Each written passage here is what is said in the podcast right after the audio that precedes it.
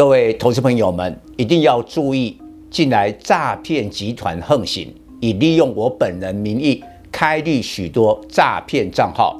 蔡总的 LINE 只有这个官方的账号，并且由合法万宝投顾所开立。我强调，没有开设亲自一对一聊天室，没有技术班教学，没有互委托下单，没有港股、美股及任何衍生性金融商品交易。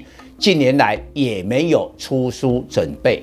只要看到任何利用蔡总肖像开立的粉丝团，要求做出上述的行为，就是诈骗集团。粉丝们看到一定要帮我们检举，共同抵制。感谢大家。各位粉丝朋友大家好，我是蔡明彰，现在是礼拜五盘后的分析。今天五二零真的有行情，而且很明显的就是由台积电来塑造五二零的行情。在昨天礼拜四呢大跌两百七十六点之后，因为礼拜四呢台积电是大跌的，今天立刻反攻，涨了八块，收在五三零，所以台积电登高一幅五二零行情呢出现了。但是今天虽然大涨一百二十四点，收在一六一四四，有一个问题，很明显的成交量萎缩了，不到两千亿的规模，这是一个低量，表示大家不愿意追价。不过至少这个礼拜、哦、终结了周线的连三黑，本周是上涨三百一十二点，涨了 百分之一点九七。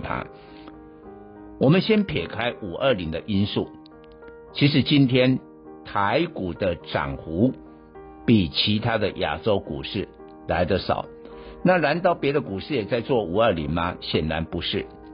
我觉得最主要的应该是大家担心美国的经济，所以资金呢从股市跑到了债市，让十年期公债的收益率反而下跌，那目前大概是 百分之二点八五 左右，但至少没有 百分之三 以上啦。你没有 百分之三 以上的话呢，紧张的气氛就不不会发生。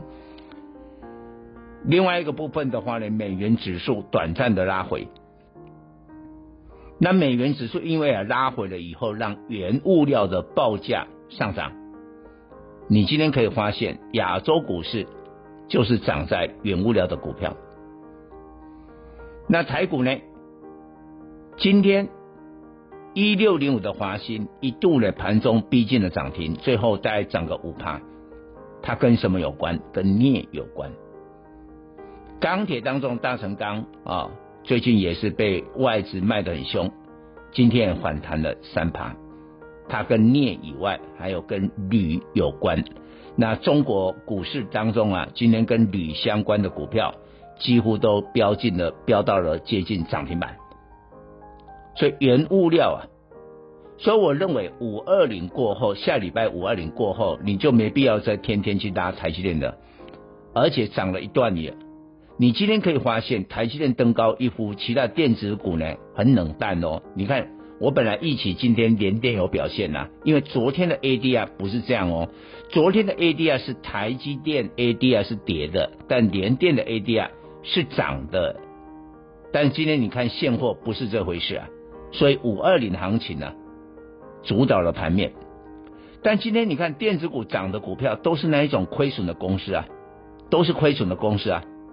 哦，什么环天科啦、智正啦，你可能都不去注意的啦，兆元啦、呃弘扬 K Y 啦，这些股票第一季财报是亏损的哦，那、啊、它涨停。所以我判断哦，下个礼拜五二零过后，台积电会退下来，会退位。但是呢，传产这一波的反弹都没有啊。我就拿航运来讲。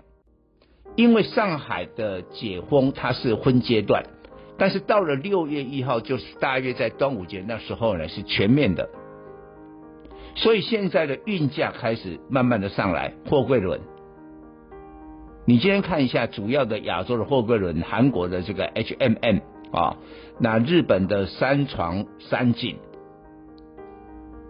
还有最重要的中国的中远海控，中远海控今天不管是在 A 股或 H 股啊，都大涨了 百分之四。而我现在正在录音解盘的时候，欧洲一开盘了，包括马士基、赫伯罗德，大概都涨了 百分之四到百分之五， 所以全球都在涨。我们我们台湾的货柜轮今天长荣还跌一块，小涨一下，阳明跟万海而已啊。为什么？我告诉你，就是这个资金的动能。你不到两千亿的成交量，然后去拱台积电做五二零的行情，你说货柜三雄涨得动吗？涨不动啊！更不用讲，你看这几天 B D I 指数一直涨，涨到五个月高点。今天散装的股价有涨吗？没涨啊！这个都是被压抑的嘛，被压抑的嘛。所以呢，过了五二零之后，我认为应该重点会回来钢铁跟航运。以上报告。本公司与所推荐分析之个别有价证券无不当之财务利益关系。本节目资料仅供参考，投资人应独立判断、审慎评估并自负投资风险。